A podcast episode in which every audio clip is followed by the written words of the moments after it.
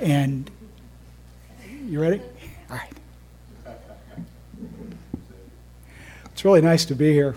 Um, I remember when the air conditioning system was put in, and someone rather derisively referred to this place as the Club Med of meditation centers.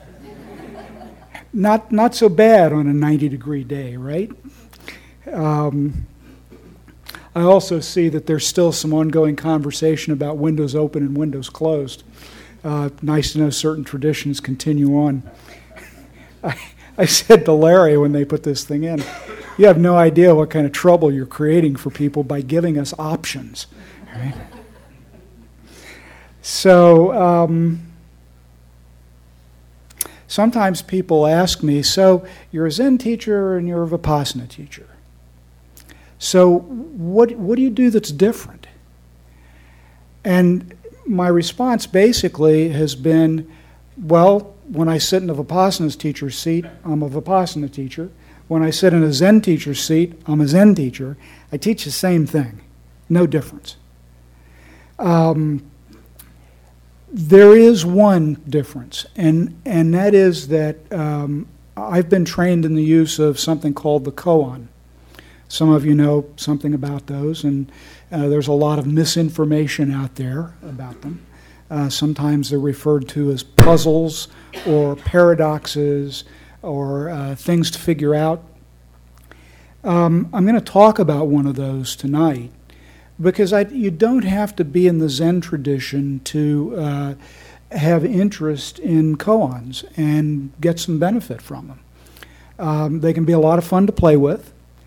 And they're a unique tool uh, with uh, really quite a, a, rich and diverse literature. Um, uh, the word koan is a, is a Japanese translation of a, a, Chinese word that means public case. And in ancient China, when a, something had been heard judicially, the, the, um, the finding was posted in a public place and that was considered the public case. Um, these stories that are called koans uh, are basically encounters uh, between teachers and teachers, teachers and students, students and students, and um, one way to look at them is very ancient wisdom made available in a very condensed form. Uh, they're often very, very short stories uh, sometimes not even stories. Uh, most people are familiar with the, with the mistranslation of the one hand koan, uh, often heard as what's the sound of one hand clapping? It's actually just what's the sound of one hand. Um, obviously, not a story. But the ones that are, the, to me, the most fun and, and really the richest are these encounters that have such vibrancy to them. So what I'm going to do is I'm going to um, we're going to sit for a couple of minutes, and then I'm just going to tell you a story, and maybe drop some suggestions about the story, um, and ask you to immerse yourself in the story as best you can. As with any practice, watch the mind. Meditation practice for particularly folks that are new, uh, is not primarily about getting calm and getting blissed out and uh, you know reducing your blood pressure. Mindfulness practice has has real benefits, measured benefits, researched benefits, in terms of self care, uh, in terms of working with chronic pain, uh, panic disorder, etc. This teaching is not about that. This teaching points to a kind of radical freedom that uh, transcends conditions, that doesn't leave us dependent on whether we're comfortable or uncomfortable, whether we like what's happening or we don't like what's happening. Uh, Larry Rosenberg has often called it come what may mind, that we're willing and able to meet. Our practice takes us to a place where we're willing and able to meet whatever shows up. And if you haven't noticed already, we don't get to pick and choose what shows up. right? I mean, for those of us who are still playing around with, yeah, I'm in control of my life. One of the things that this practice does is it begins to stick holes in that, uh, mm, that misperception. Uh, so, close your eyes. Just allow the attention to come to the breath, wherever you notice it.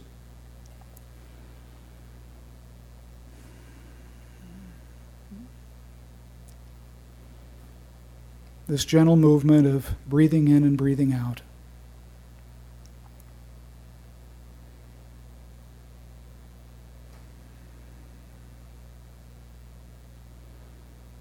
Sounds are being heard. Sensations are being felt.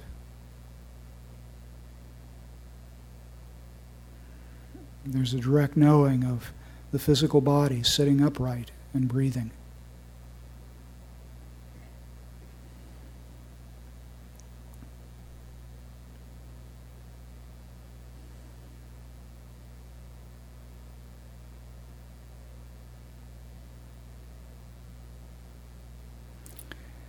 Uh, in ancient China, uh, there was a teacher named Dao Wu, uh, whose monastery was uh, not isolated as we think about many uh, monasteries and meditation communities in ancient China. Uh, he was within walking distance of a small town, farms, and would often show up in the community when uh, there was a death in the family or an illness, and uh, would sometimes uh, do chanting, sometimes just sit with people, uh, holding the hand of sick people, or uh, even playing with children. There was a young man um, who worked with him as an attendant. And he had been sitting with uh, some difficulties. He'd begun to wonder what he was really doing with his practice, with his life. He began to struggle with uh, this question of what does it really mean to be alive? How is it that we somehow show up uh, through birth, have a life that's filled with unpredictability and uncertainty? a life that is vulnerable to sickness, uh, that ages, and that uh, at some point does what we call die.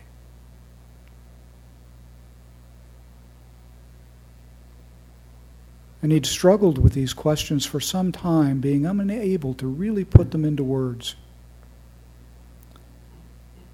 And one day uh, there had been a death in the community, and Dao Wu and his attendant uh, went to pay a condolence call on this family. And as they walked along, this uh, attendant began to feel greater and greater urgency and greater and greater frustration. And they walked into the small room where the coffin was, and the relatives were uh, sitting and talking quietly. And Dao Wu and his attendant walked over to the coffin, and, and uh, suddenly the attendant uh, raised his hand and struck the coffin. Uh, turned to his teacher and said, Alive or dead?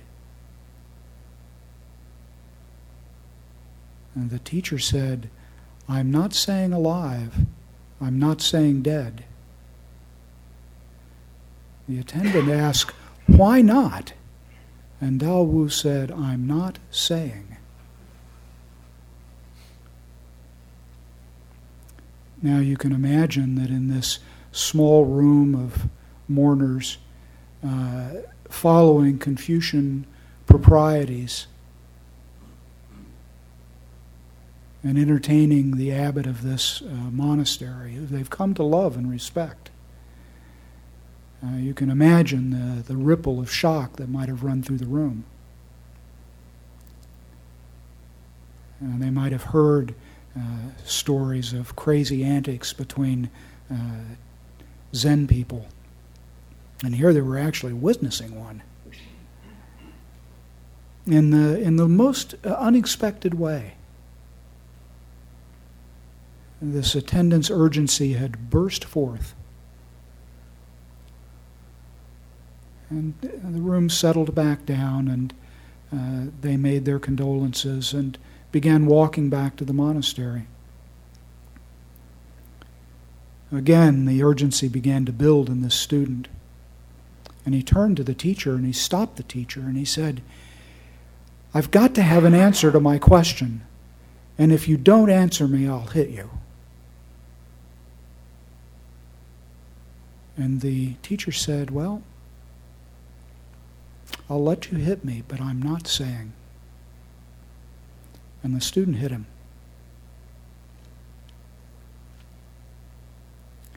Now, the story doesn't really say what happened at that moment. The, t- the student uh, turned and left the teacher. Uh, maybe the teacher got him got up and dusted himself off and uh, realized that it might not be such a great idea for them to go back to the monastery together with him sporting a new shiner.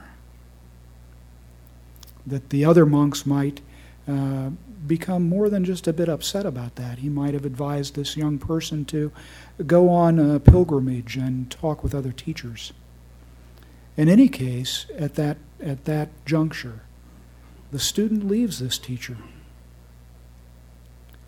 uh, who he'd really come to love. And after uh, a few years, uh, word was spread that old Dao Wu had died. Uh, and this former attendant showed up at the uh, monastery of another student of Daowu and asked to talk over this conundrum. And uh, they sat and they started to talk, and uh, the student began to relate this story. He said, You know, I ask again and again, uh, alive or dead? And uh, this other teacher stood up, fixed him in his gaze, and said, I am not saying. And something shifted for this young person. He saw something that he'd not seen before. Something opened in a way that had been closed. Uh, he stayed with the with this other teacher for some time and worked in the garden with the other monks and uh, one day walked into the meditation hall with his hoe over his shoulder and uh, rather unorthodox behavior in a meditation hall you know imagining imagine uh, someone walking in here with a hoe over their shoulder um, and walking from west to east and north to south. And the teacher uh, asked, What are you doing? Rather obvious thing to ask in this circumstance. And the former attendant said, I'm looking for the sacred bones of our dead master. And this old teacher said, uh, the waves flood every place. Uh, the whitecaps overwhelm the sky. What is it that you're looking for? Why are you looking elsewhere for the sacred bones? Uh, the attendant's comment was, This is just what I need to strengthen and continue my practice.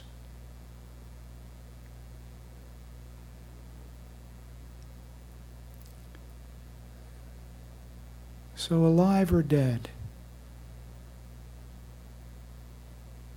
what is it that uh, makes us uh, feel and know that we're unmistakably alive? Uh, does our practice aim in this direction? Uh, to create a kind of sensitivity in the body, a clarity in the mind, an engagement of spirit in the world?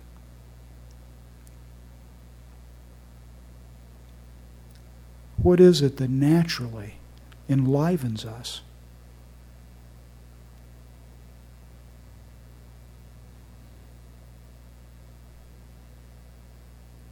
right now, how do each of us know this liveliness right here, right now?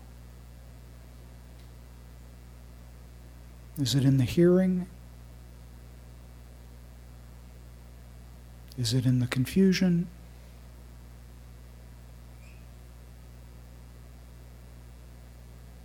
Is it in the sensation in the body?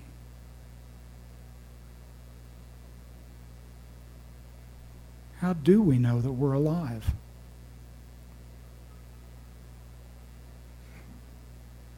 If we uh, step away from the thinking mind and look directly at this moment, what is this liveliness?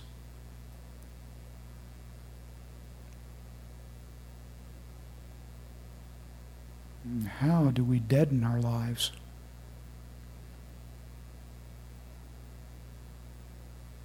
Do we turn from uh, that which enlivens us and which we love, which sparks our spirit but maybe feels a little risky?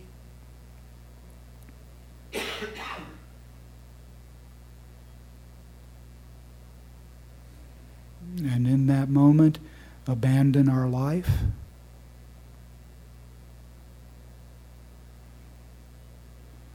In the movement of anger, alive or dead?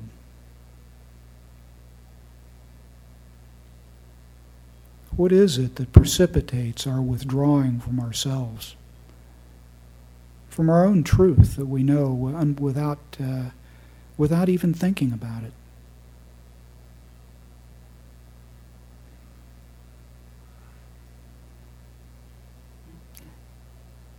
When we're uncomfortable, when we're afraid, when we're sad.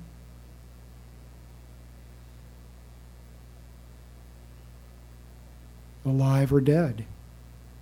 Do we treat those moments by numbing ourselves out? Certainly possible to use our meditation practice for that. Or maybe an extra glass of wine after dinner.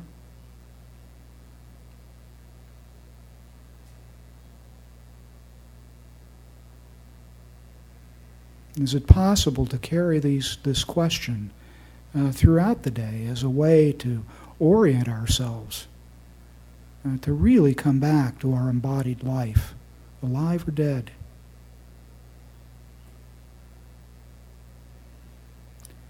And how is the urgency in our life? Do we have an urgency that we allow to push us to uh, maybe doing things that others might seem uh, might feel are unseemly? Is there anything in our life that we uh, would be willing uh, to put everything forward for.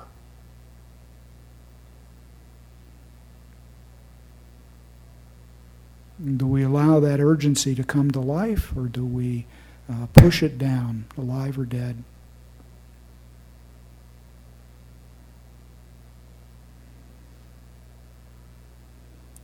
Right now, as these questions are floating through the room, alive or dead?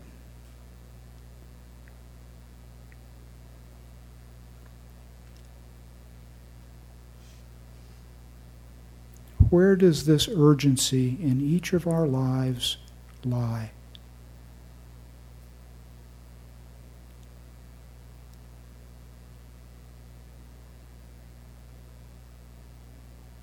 Can we really ask ourselves, do I have any energy in my life that's truly urgent? What about the urgency to be awake and be free? Or do I deaden the edges around that, around that and hold back a full commitment?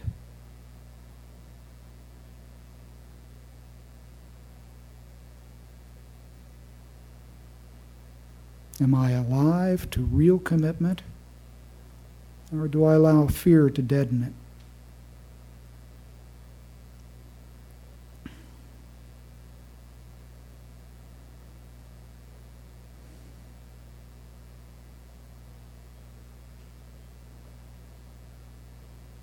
when is it wise to not say anything?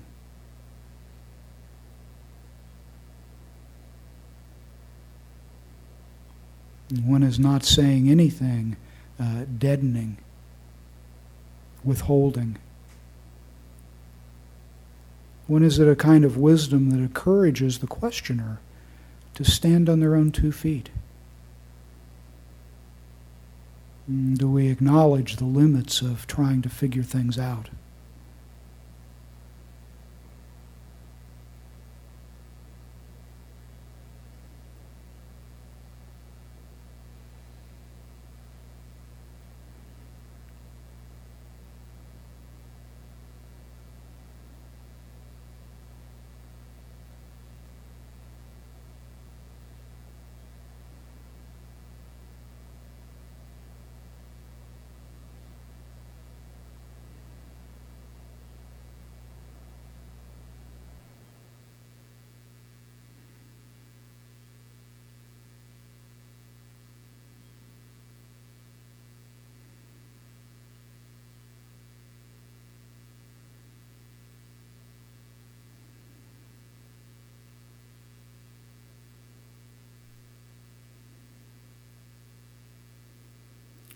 With what are we truly intimate in our life?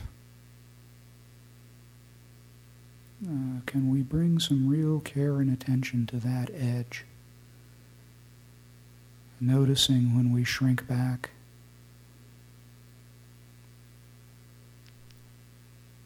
Noticing what opens the heart.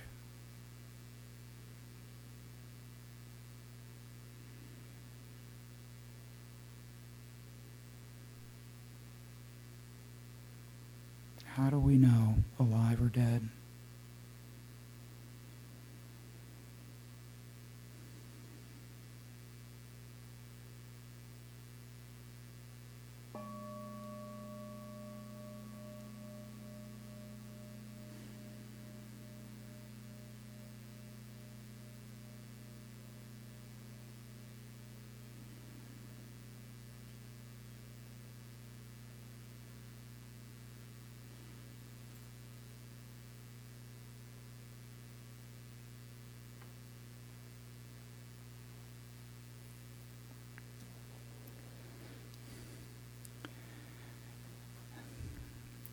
One way to play with a koan.